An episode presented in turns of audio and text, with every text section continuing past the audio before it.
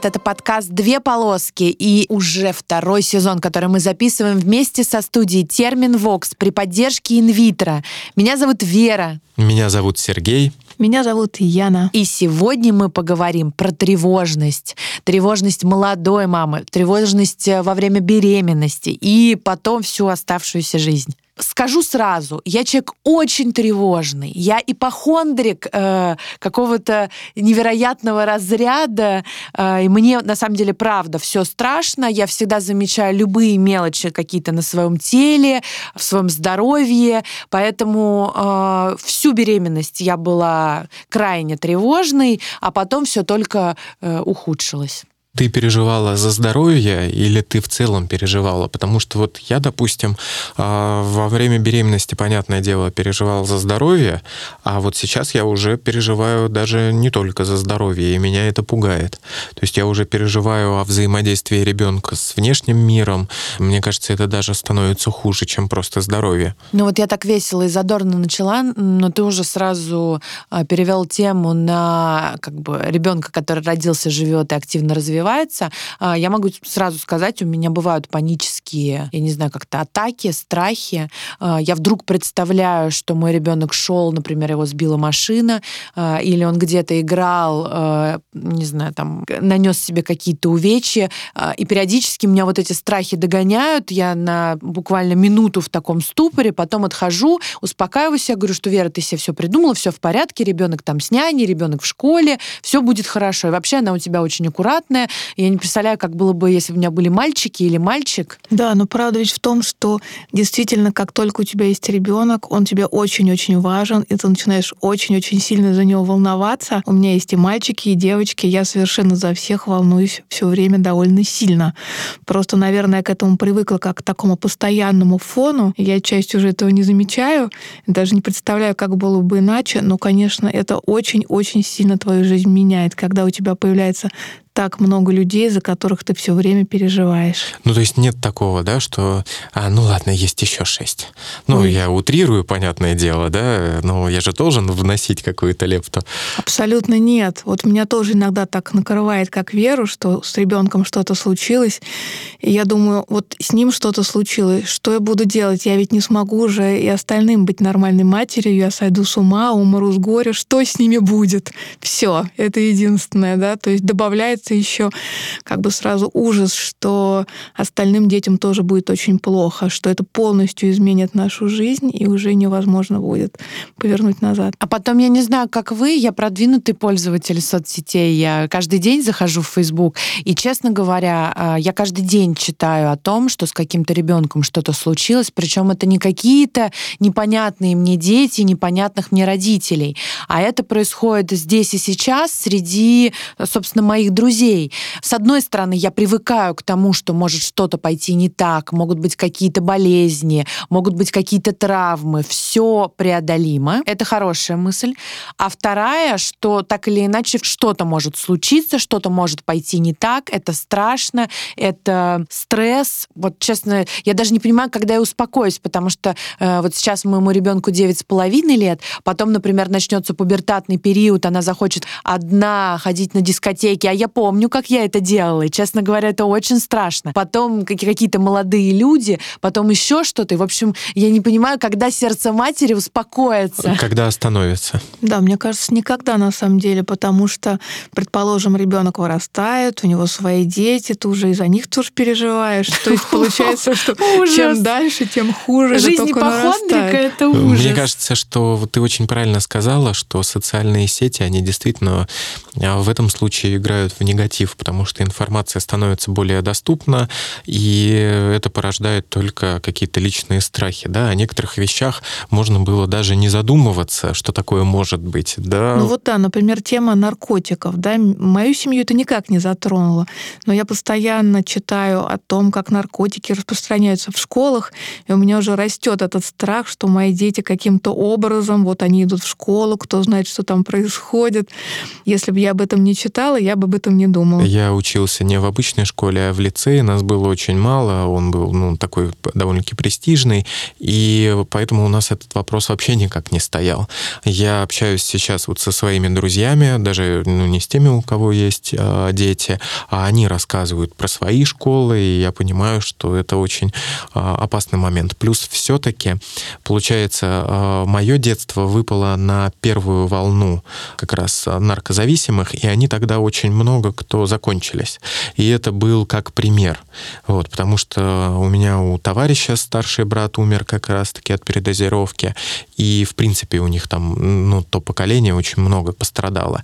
Поэтому мое не очень тянулось к наркотикам. Сейчас, я так понимаю, судя вот по публикациям и англоязычным, и русскоязычным, один из препаратов захватил просто рынок, и э, его очень много. И он очень доступен, к сожалению, да, потому что все мы видели трафареты на асфальте, да, или надписи на стенах.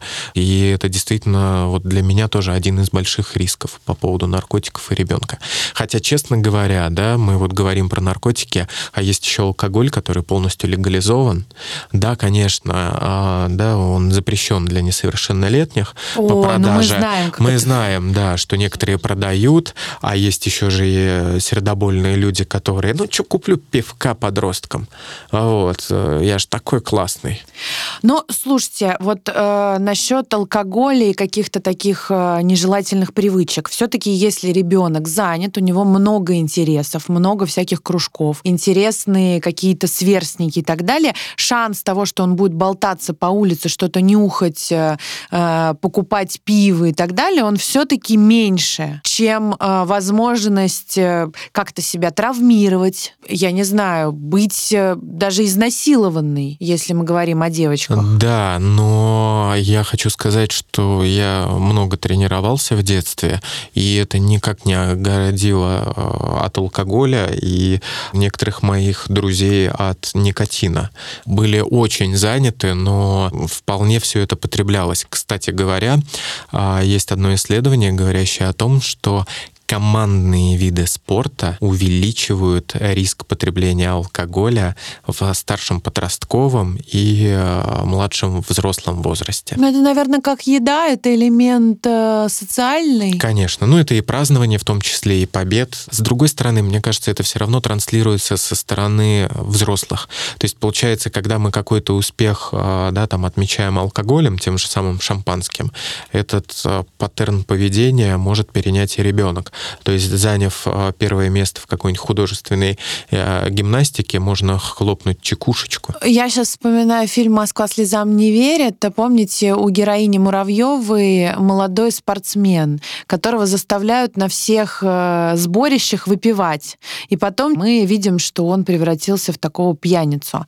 Э, ну, шутки шутками, понятно, там какие-то истории из фильмов, может быть, не пример для всех, но действительно социум крайне важно. Поэтому так важно выбрать ребенку школу, кружки. Это не столько образование, сколько именно круг общения. И за это хотя бы я как родитель могу ответить. Я понимаю, что я сама не выпиваю каждый день, я довольно благополучно своим примером как минимум показываю траекторию развития ребенка.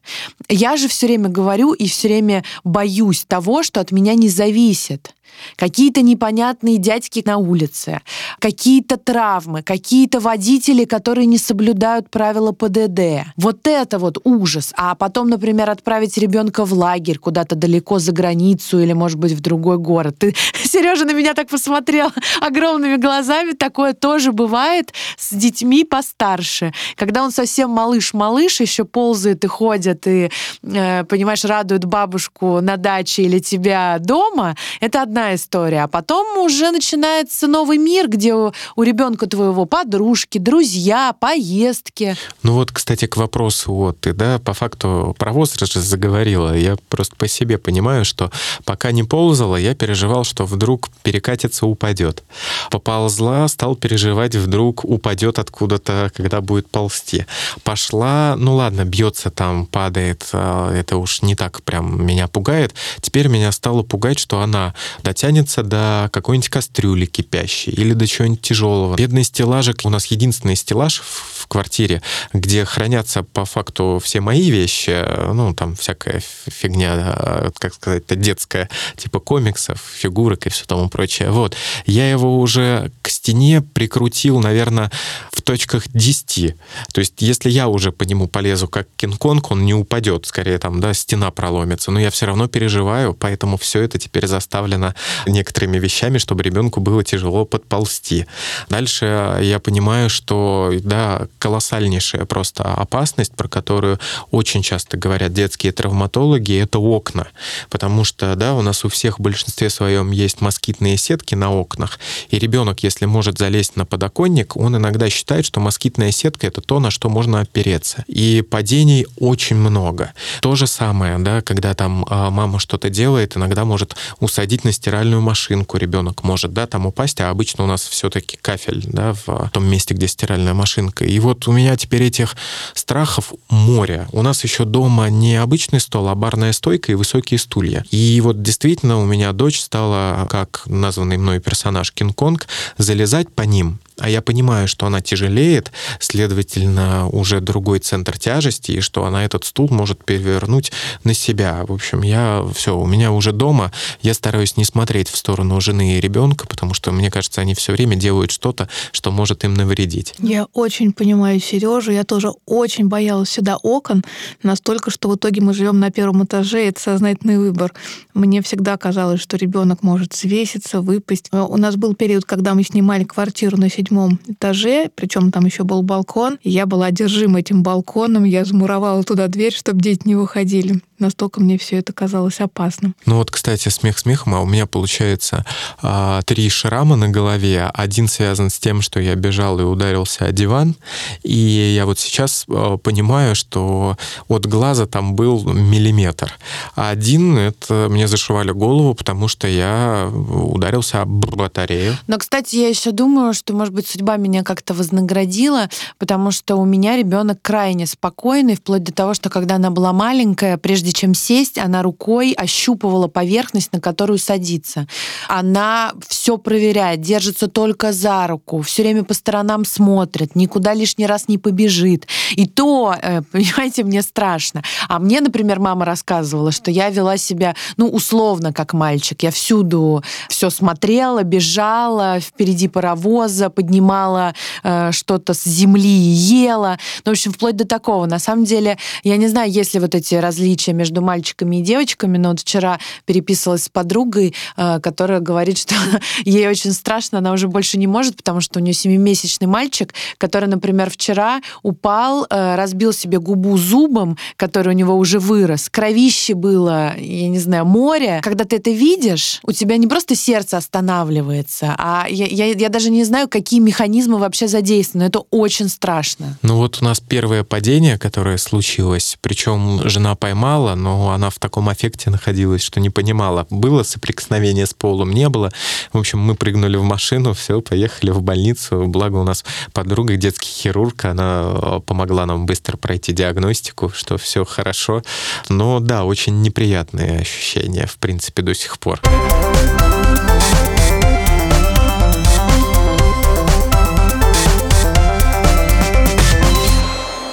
Меня еще, знаете, это может быть смешно, но мне все время кажется, что я в следующей жизни выйду замуж за врача, потому что, честно говоря, нужен врач э, в доме, просто необходим. Мне нужно все время с кем-то советоваться по любому вопросу, даже какая-то мелочь, какая-то, может быть, бородавка у ребенка тут вскочила. У меня все сразу, куда бежать, что делать. Я же не могу тоже нон-стоп звонить в клинике. Тебе а нужен ты не тогда... хочешь сама врачом стать? Это гораздо проще, чем находить такого Тебе партнера. тогда- Слишком хорошо думаешь обо мне. Мои умственные способности уже не Тебе тогда нужен специалист, который работает с экстренными всякими ситуациями, потому что они быстрее принимают решения, и зачастую они более хладнокровны. В общем, если буду искать себе мужа, обязательно пропишу этот пункт. Обязательно. Единственная, видишь, проблема это, конечно, материальный достаток. Кстати, тоже одна из тревожностей. Я вот реально переживаю, а а смогу ли я зарабатывать столько денег, чтобы хватало не только мне, но и вот двум девушкам, которые живут со мной. даже трем, учитывая Но собаку. это Москва и города-миллионники. Здесь страхов насчет э, квартиры, э, ипотеки, работы, денег, в принципе, больше. И по себе замечаю. То есть, э, видимо, люди, которые рожают огромное количество детей, они, в моем понимании, очень состоятельные. Хотя на самом деле это все полный бред. Ну, о чем мы и говорили, да. Но все равно, мне кажется, когда уже много детей, тут сложнее работать вдвоем. Либо это прям такой тайм-менеджмент нужен, чтобы раскидывать, кто когда кем занимается, да, либо это уже дополнительные траты на кого-то еще, если, допустим, там ни бабушки, ни дедушки не могут быть на подхвате. Хотя, наверное, да, что не очень этично, скидывать а, старших на младших, младших на старших.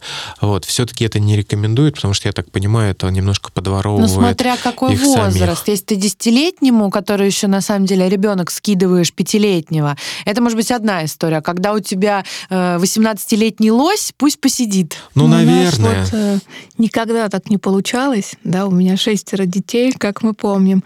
Никогда не получалось скидывать младших на старших. Это все-таки фантастические картины, потому что чем ребенок старше, тем больше у него своей жизни, своих планов, и совершенно ему не хочется твоим младшим заниматься, а тебе тоже не хочется, чтобы это было какое-то насилие, да, тебе хочется, чтобы он как бы добровольно сидел с ребенком и в хорошем настроении, а не страшно злой, уткнувшись в свой телефон и пытаясь параллельно своими делами заниматься. Зачем тебе такой бэбиситер? То есть максимум, чего я могла добиться от своих детей, это иногда кого-то откуда-то забрать. Но опять же, не регулярно, а именно вот на подхвате, когда вдруг у тебя что-то срочное, и ты не можешь. Потому что чем они старше, тем больше у них собственных планов, и тем меньше им хочется тебя учитывать. И я бы сказала, моим старшим детям вообще очень важно подчеркивать, что они дети не из многодетной семьи, а они сами по себе такие вот отдельные личности, у которых все свое, то есть никакого удовлетворения от такого количества братьев и сестер младших они не испытывают и уж точно не хотят всем этим заниматься. Ну вот, кстати, про забрать, да, я потому что в школу, когда еще до лицея ходил, там я с первого класса ходил сам. Сейчас я понимаю, что это просто нельзя представить. Да, То есть я прям, ходит. ну, причем у нас было так, ну, понятное дело, э, телефон только стационарный, вот, и э, мы встречались на углу дома, приходило э, две девчонки, которые жили чуть-чуть, ну, дальше от меня, и еще чуть позже мы еще одного моего друга подбирали, и вот мы вчетвером шли. И мы так и ходили все время вчетвером. Причем не из что мы там, да, заходили за, за девчонками и потом шли, да, а они также шли в одиночестве какое-то время. Понимаю, что, наверное, сейчас это просто, ну, в лучшем случае, если видно, а, да, Всю а, улицу школу, целиком. школу, да, и то ты стоишь в кроссовках с оружием и ждешь, если что, выбежать. Потому что, ну, мне кажется, действительно, как-то Но сейчас за менее этот спокойно. стресс, вернее, за его отсутствие, я как раз готова платить. э, И я всегда знала, что будет няня, причем няня у нас там с утра до вечера. Ребенок в третьем классе ходит только с няней. И, в общем, я, честно говоря, даже не представляю, когда наступит тот момент, и ребенок будет ходить самостоятельно. Но я сейчас будет э, такая секундочка с психоаналитиком. Главный, наверное, еще мой страх был это раствориться в ребенке, потерять свою самодостаточность. И для меня принципиально было всегда работать э, много и зарабатывать деньги.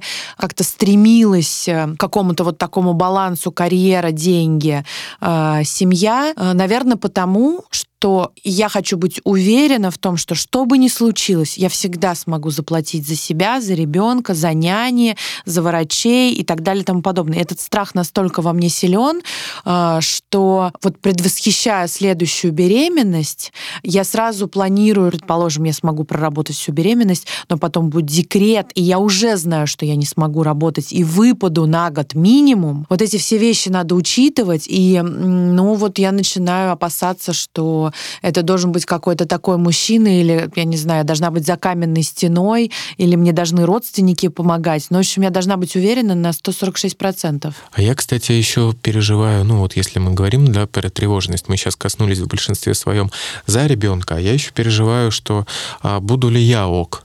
Ну, то есть, э, да, смогу ли там ошибки принимать ребенка, не начну ли там норовоучениями какими-то странными заниматься. Уж не говоря о том, что, в принципе, смогу ли я, ну, должное ей внимание оказывать по времени даже, да, потому что, ну, будем честны, у меня куча своих интересов, и вот мы живем уже э, вместе, да, там полтора года, и я не могу э, прям честно сказать, что м-м, я вот это вот отложу, а поиграю-ка я с ребенком. То есть э, в большинстве своем это не, скажем так, не желание сердца, а желание разума, что, ну вот она мне книжку принесла, надо полистать. Хотя, с другой стороны, мне точно так же надо посидеть, поработать. Вот. И это всегда прям торги лично с собой. И вот я тоже переживаю, а должны ли быть это торги, или я должен прям все, прям все бросать и начать э, заниматься там ребенком? Я никогда не любила играть с детьми и всегда чувствовал себя из-за этого виноватой, что дети всегда хотят с тобой во что-то поиграть, в какое-то лото, домино, мемори, что угодно. Все эти ходилки, где надо бросать кубик и передвигать фишечки. И я помню, как мне все это нравилось, когда я была маленькая, и насколько же мне все это невыносимо скучно теперь, и мне это даже сложно имитировать, я решила, что не буду мучиться, просто честно скажу, дети, простите, книжки почитать я готова, но все эти игры мне очень-очень скучные. А вот я как раз жду, наверное, когда будут игры чуть посложнее, потому что мне-то это правда интересно. Я думаю, что я и в приставку буду играть, ну, будет все, конечно, зависеть от времени экранного, да, там по физиологии, сколько ребенку можно. Но мы купили уже полгода назад, если не больше, а, железную дорогу одного из известных конструкторов, да, вот, и а, сначала мы с женой просто собирали, ребенку было наплевать, а сейчас а, ребенок, ну, не то что собирает, но очень увлеченно смотрит, как этот поезд катается, вот, плюс а, поездом можно управлять с телефона, а следовательно, да, там ребенок ожидает, что он поедет прямо, а он едет назад. Ну, то есть вот, тут, вот это мне уже интересно. То есть Но я это там и пытался момент. и когда... вокруг собаки построить вот этот вот поезд. И, в общем, тут ребенку, правда, интересно и мне. Но единственное, что она устает через 20 минут, а я готов еще строить, ну, окей. Слушай, ты классный папа. Мне просто завидно, что да у нет, мне кажется, нет. это вот то, что называется young adult. Это вот как раз про меня. И я действительно, я очень жду, когда мы сможем прям закупаться конструкторами. И вот мне до сих пор интересно все это складывать. Но про игры и вообще совместное времяпрепровождение с маленьким ребенком, э, ну, про себя, наверное, могу отметить, что я скорее мама взрослого ребенка, э, просто потому что мне нравится о чем-то говорить, что-то интересное делать, ходить в музеи. И э, вот в первые, наверное, несколько лет мне было тяжело, именно потому что у ребенка свои какие-то интересы, очень простые книжки там из двух страничек, игры какие-то супер простые. И, в общем, как только возможно было, я начала вот для нас искать э, такой компромисс, какое-то компромиссное решение. А, мне очень интересно было играть э, в мемо картинок из Эрмитажа, Третьяковской галереи или каких-то известных галерей. Это было интересно мне и ребенку. А, плюс э, мы все время вот с ранних ее месяцев ходили в музей. И, в общем, наверное, тоже, опять-таки, ребенок привык к такому времяпрепровождению. Но я прекрасно понимаю, что здесь больше меня. Это мои интересы. А, и я, в общем, за ними следую. Почему я так об этом говорю, и может показаться, что я, может быть, плохая мать. Потому что я считаю, что если ты все время себя опускаешь на второй план, если ты не замечаешь или манкируешь свои интересы, то в какой-то момент это может вылиться и в депрессию, и в стрессы, и в какие-то другие проблемы. Все-таки э, надень сначала маску на себя, потом на ребенка. Мама должна быть счастливой, и, в общем, это и есть, наверное, залог счастливой семьи. Совершенно с тобой согласна. Мне тоже так кажется, что все-таки не мама при детях, а дети при маме. Мама должна быть центром той вселенной, где мы все находимся. Ну вот ты сказала про музеи. У меня сейчас э, жена активно ходит с ребенком в Дарвиновский музей. Там есть закуточки для совсем маленьких. Ну и вообще там много всяких активностей. Но они не то чтобы ходят, а они ездят туда на автомобиле. У меня жена водит. И вот еще одна тревожность.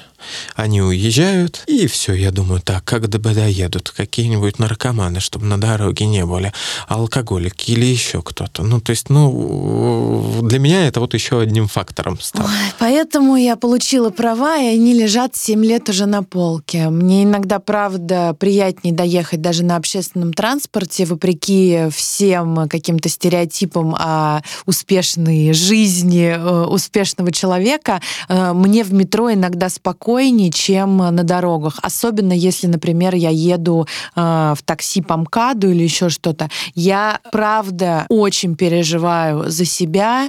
Я вздрагиваю. Я, значит, начинаю давать какие-то советы водителю. Это все так. И надо сказать, что вообще безопасность должна быть, конечно, на первом месте. Я имею в виду безопасность, связанную с ребенком, и мы там можем легко перечислить э, все эти моменты. Это от солнечных ударов до специального кресла в автомобиле. Ну, в общем, все то, за что отвечаете вы и что легко можно сделать и поправить. Я думаю, что стоит порадовать наших слушателей, которые с нами уже давно, второй сезон. Э, у нас, наконец-таки, есть персональная скидка в клиниках инвитро. По коду «две полоски» вы получите 20% практически на все услуги. Все подробности вы можете узнать по ссылке в описании подкаста. И не забывайте, что имеются противопоказания, обязательно получение консультации специалиста, и также обращаем внимание, что постановка диагноза по результатам лабораторных исследований должна выполняться лечащим врачом.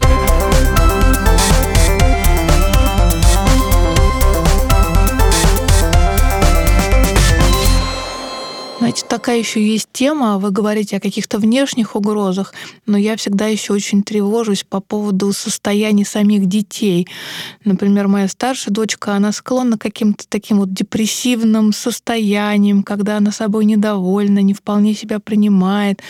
И меня это погружает просто в ужас. То есть я так боюсь, что она почему-то может потерять там радость жизни, чего-то не захочет, что это может как-то не туда все зайти, что я могу сделать.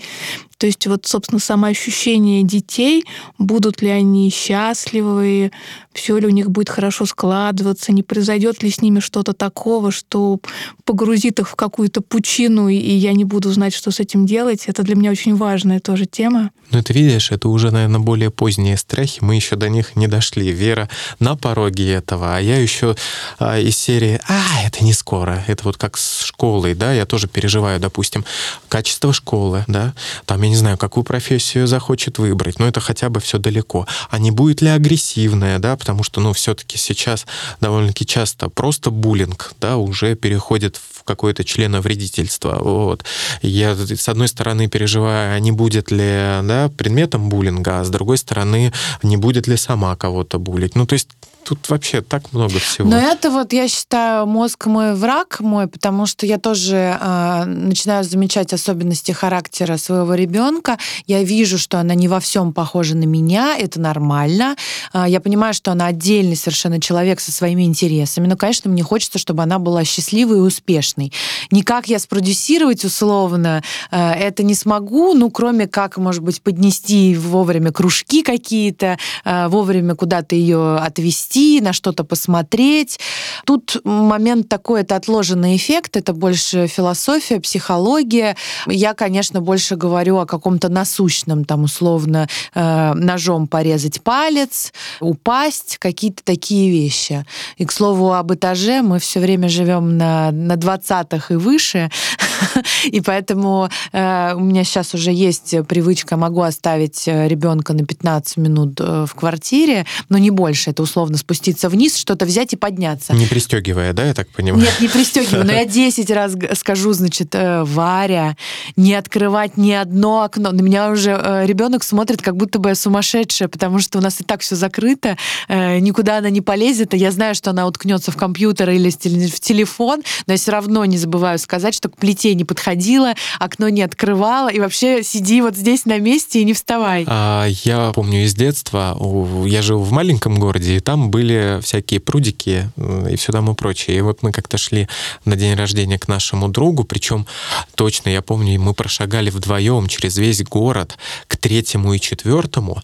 Вот. Но мама единственное, что сказала, что у вас будет желание, скорее всего, срезать по пруду, а это уже весна, и можно провалиться, поэтому не надо. Вот. Она это сказала раз 10. И мне настолько это вот впечаталось в мозг, что я, когда мы уже подходили вот э, в несколько человек к пруду, говорю, так, ну по пруду мы не пойдем. И мне все три остальные говорят, ну мы же, да, мы же нормальные, мы это и так понимаем. И я понимаю, что им, скорее всего, то же самое все сказали. Но э, я еще хочу, чтобы мы не забывали о такой вещи. Я не знаю, есть ли у вас такое, нет у вас такого. А когда я начинаю кричать на ребенка, не потому что я на него кричу, а потому что на самом деле я жутко испугалась. И у меня на самом деле такие моменты бывают часто, когда вот, э, не знаю, как-то Варя не так э, что-то сделала или была близка к тому, чтобы нанести себе травму, или вот так далее, тому подобное, я начинаю на нее раздражаться, потом начинаю себя ругать за то, что я раздражаюсь, а причина всему это страх, который во мне был, и я настолько сильно испугалась, что вот прям первую эмоцию выдала, э, и это был, соответственно, Ой, я тебя очень страх, понимаю. ярости, крик. Я помню, я отшлепала свою младшую дочку, когда она прыгала на двухэтажной кровати наверху, и она была еще маленькая, может быть, ей было два или три года, и она решила спрыгнуть вниз. И я увидела, как она стоит, и вот сейчас она прыгнет, и я сразу представила все, что с ней может произойти. Я ее схватила и так быстро дала по попе, она заплакала, я почувствовала себя плохой матерью. Но это просто была какая-то инстинктивная реакция. Я настолько сильно испугалась, что она сейчас впадет и разобьется из-за этого. А, но тут я просто хочу сразу сказать, что, наверное, конечно, нужно себя останавливать. Почему? Потому что детям непонятно, что ты на них кричишь из-за того, что э, ты в стрессе или ты испугался. У меня был очень неприятный э, в жизни момент. Мне было лет пять. Э, это был старый детский мир в Петербурге. Там, значит, два эскалатора, которые вели там на нижний этаж. И я стояла вместе с родителями и поняла, что мы, видимо, будем спускаться сейчас вниз, и пошла, не дожидаясь их. А там, ну, знаете, это же 90-е. А, там просто сидела бабушка рядом, которая дремала. И я, значит, наступила на этот эскалатор и уже поехала. Тут бабушка просыпается, орет благим матом, чтобы я возвращалась назад, потому что в конце этого эскалатора дырка, и вообще этот эскалатор на ремонте. А, ну, естественно, никаких заграждений не было. Я побежала, что было сил обратно, добралась, и тут натолкнулась, соответственно, на а, рассерженную маму и папу, которые были в ужасе. Но что я могу сказать? много лет, наверное, лет 10, я не могла наступить на эскалатор ни в одном метро и нигде, если я не видела, что там стоят люди. У меня относительно недавно пропал, значит, э, этот страх и эта фобия ушла, может быть, потому что я в Москве живу и вообще часто пользуюсь общественным транспортом. Но вот лет 10, где-то до 20, лет а, эта история была со мной. Это очень понятно. Ну, действительно, случилось что-то плохое, да, и тебе страшно, что Но это меня никто снова. не пожалел. Я вот к чему. Я шла, я помню это ощущение. Я держала э, своей рукой штаны, мяла их, потому что я знала, что я очень виновата. Я провинилась настолько, что со мной, видимо, никто не разговаривает, и все считают, что я не права. Вот, кстати, очень важный момент, потому что, ну, мы когда завели собаку, она появилась чуть раньше ребенка, и мы стали ходить ходить к кинологу. И самое первое, что он нам говорил, что если вы хотите, чтобы собака к вам подходила, что собака была счастлива общению с вами, никаких наказаний, никаких ничего. Ведь очень часто бывает, там собака отбегает, за ней начинают носиться хозяева, и начинается, а ты ко мне не подошла, там пинки, прижимания, еще чего-то. Понятное дело, собака запомнит, что значит звали, я подошла, меня наказали. И здесь то же самое, да, наоборот, ребенка нужно было поддержать, ну, да, чтобы не было вот этого отрицательного момента. Но мне кажется, тут нужно прорабатывать именно, ну, там, наши с вами тревоги, да, каким-то образом. Не, ну если ребенок падает, то какая а, ну, что? падает Тут, конечно, и падает. А, наверное, вот так нужно подумать, к чему это привести может, да, там максимально. Вот, и все. Я в большей степени даже не, не агрессирую на ребенка, я до сих пор переживаю там за жену, когда она что-то роняет, еще что-то. Во-первых, меня пугают резкие звуки очень сильно, вот. А во-вторых, я тоже переживаю, что он там сейчас порежется, еще как-то. Но, кстати, с появлением ребенка это стало более лайтово. Я даже по себе стал замечать, но вот последний у нас там, по-моему, стакан разлетелся. Вот, и я ни в коем случае не стал, как обычно, говорить, а, руки из одного места, крюки. Вот, а я наоборот э, сказал, давай, я подержу ребенка, ну, подкину тебе пылесос, вот, чтобы, да, ну, она там стоит, не передвигалась, и я уже не шел с риском порезаться, а все ей отдал, она быстро пропылесосила, я поставил ребенка и даже не стал думать, что этот ну, стакан стоил 50 рублей.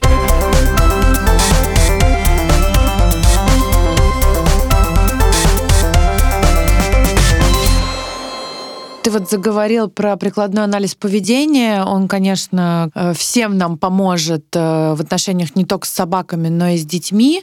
А, я хотела просто сказать, что еще раз, наверное, сделать акцент на то, что очень важно положительное подкрепление, и действительно нельзя наказывать э, и, наверное, доводить ситуацию до такого. Лучше, наоборот, положительный пример или хорошее поведение подкреплять а нежелательное поведение просто показывать, что так, так делать нельзя. Да? Но это я все прекрасно понимаю, но вот видите, действительность такова, что, к сожалению, в момент стресса ты немножечко ведешь себя не так. И вот этот паттерн нужно, наверное, тоже э, в себе Глушить. возрождать. Да. Ну, я, я имею в виду, знаю. что паттерн правильного поведения, с ним, наверное, надо работать. Мне все-таки кажется, что нет ничего страшного в том, что дети видят, что родители тоже люди, у них бывают разные эмоции, они могут расстраиваться, злиться.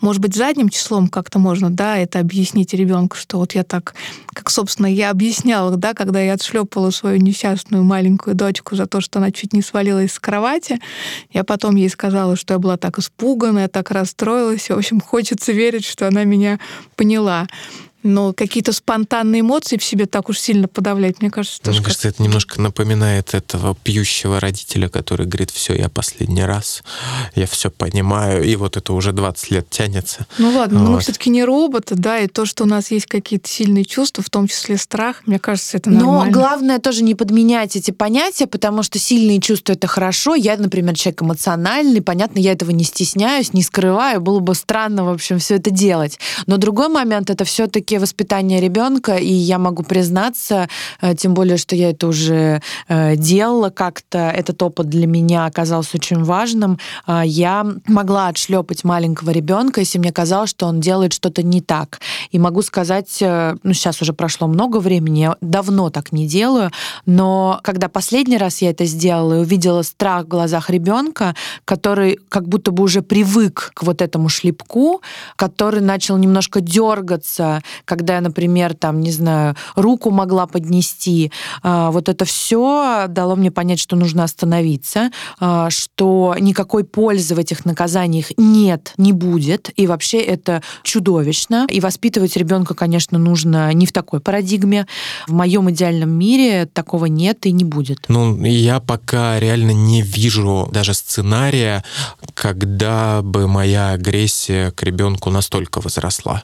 Вот, потому что я не не вижу сценария, в принципе, такой агрессии к близким людям. Слушай, ну ты же понимаешь, э, ребенок это твой проект, и когда ты, ты вдруг слышишь, что ребенок тебе врет, когда он тебе начинает хамить со страшной силой, вот какие-то такие вещи, которые я, например, сейчас уже начала переживать в силу того, что ребенок э, подбирается к этому пубертатному возрасту, я слышу, как она разговаривает с няней, как неуважительно, мне становится плохо, я думаю, это я так воспитала ребенка, это я, которая всегда спасибо, пожалуйста, уважительно ко всем. И вот мой ребенок так себя ведет, хочется просто правда подойти и, и дать по голове. Понятно, что я этого не делаю, и рукоприкладство это правда неэффективный метод воспитания, но иногда приходится мне говорить э, ребенку, слушай, это значит, я такая плохая мама, что ты вот так позволяешь себе общаться с людьми. Ну вот, кстати, возвращаясь к тревожности, очень большой такой пласт, да, это как раз переживание про то,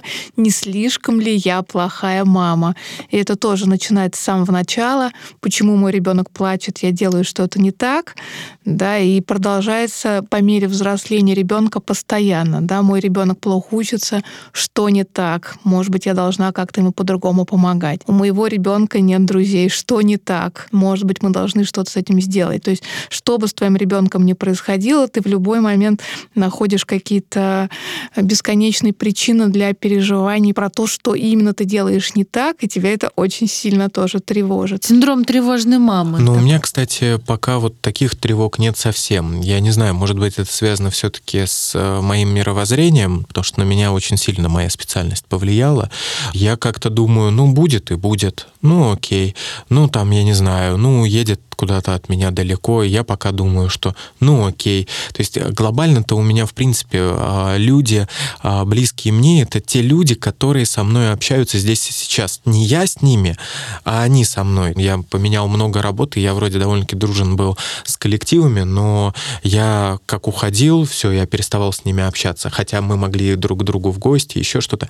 И мне почему-то кажется, у меня также и с ребенком будет. То есть вот она здесь и сейчас, да, мы близки, да, как только произойдет что-то, из-за чего мы там будем далеки, скорее всего, вот так и будет. Потому что я даже вот могу по себе судить, я с родителями созваниваюсь а, раз там в полгода, в основном они уже наконец-то стали мне звонить, и тогда я с ними с удовольствием там могу час пообщаться. И пока я просто не вижу даже а, ну, того, что-то со мной бы поменялось, хотя мы вот полтора года, учитывая то, что я на дистанционном а, работе, мы вот прям все-таки 24 часа в сутки, а я все равно э, не так сблизился, чтобы как же, как же. Потому что ты, Сережа, воробушек, социофобушек. И вообще у кого что болит, тот о том и говорит. Поэтому, конечно, если для тебя коммуникация с людьми это не приоритет, то, в общем, ты и не будешь за это беспокоиться. А я, например, человек, который работает с 18 лет, обожаю все свои э, прошлые и будущие работы. Э, вот сегодня иду встречаться с коллегой на старой-старой-старой старой работе. В общем, я такой коммуникатор, всех объединяю вокруг себя, всех знакомлю. Поэтому, конечно, мне было бы комфортнее, чтобы мой ребенок был общительным. Но тут вроде, вроде как с этим как раз проблем нет.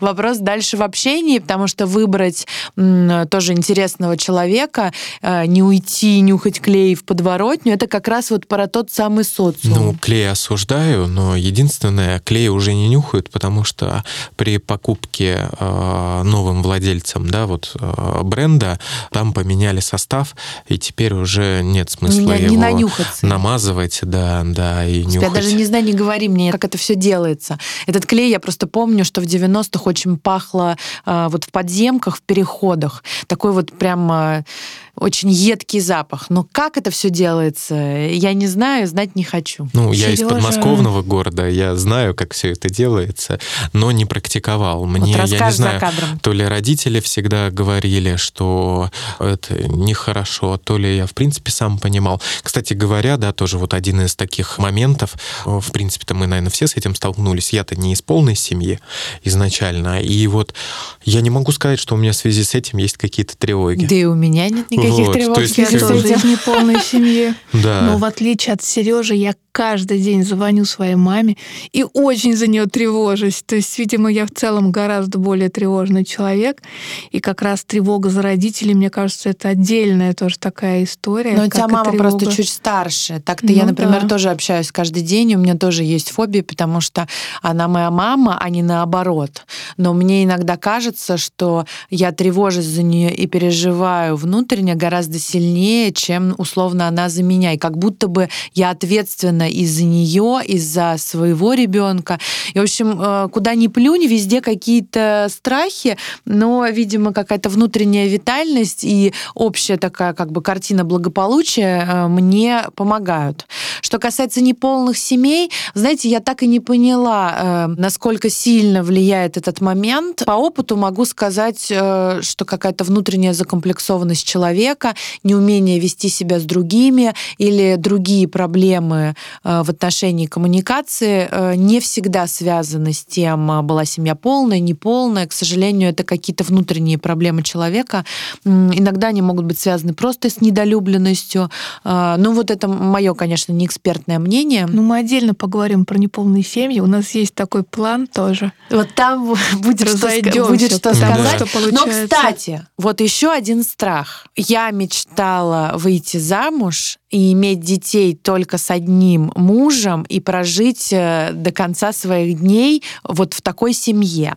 Значит, после э, развода, э, оставшись с ребенком, я не скажу, что одна, потому что мы в прекрасных отношениях с мужем, и мы действительно воспитываем ребенка, и, в общем, все, наверное, в этом смысле хорошо, но вроде как свой план я не выполнила, и у меня есть некая вина перед ребенком за то, что вот я, наверное, не смогла создать вот эту идеальную семью, картинка рассыпалась, но, к сожалению, никак на это повлиять не могу. Я понимаю, что в России таких семей э, миллионы, ну и, видимо, это нормальная какая-то уже данность, но вот страх такой есть. Ну, у меня шестеро детей, и ни у одного из этих шестерых детей нет мамы и папы в том традиционном представлении, так, чтобы они жили вместе, любили друг друга.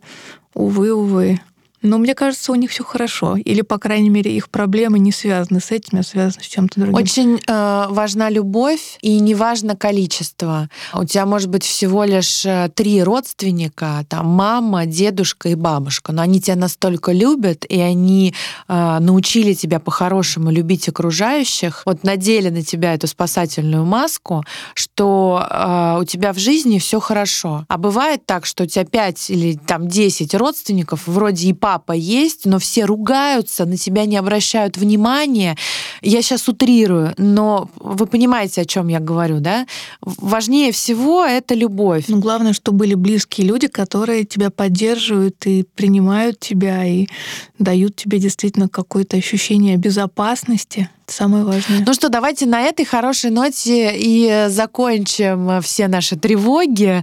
Э, Пойдем тревожиться за своих детей дальше. Э, до встречи в новом эпизоде. Это был подкаст «Две полоски», который записывается вместе со студией «Термин Вокс» при поддержке инвитро. Меня зовут Вера. С вами был еще и Сергей. И Яна. Тревожиться нормально и даже хорошо. Да, это признак любви в какой-то мере. И признак ума. Всем пока. Пока. Пока-пока. Над подкастом работали ведущие Вера Курбатова, Сергей Симбирцев и Яна Соколова, редактор Аня Кузьминская, звукорежиссер Артур Кулаков, продюсер Дмитрий Лебедев.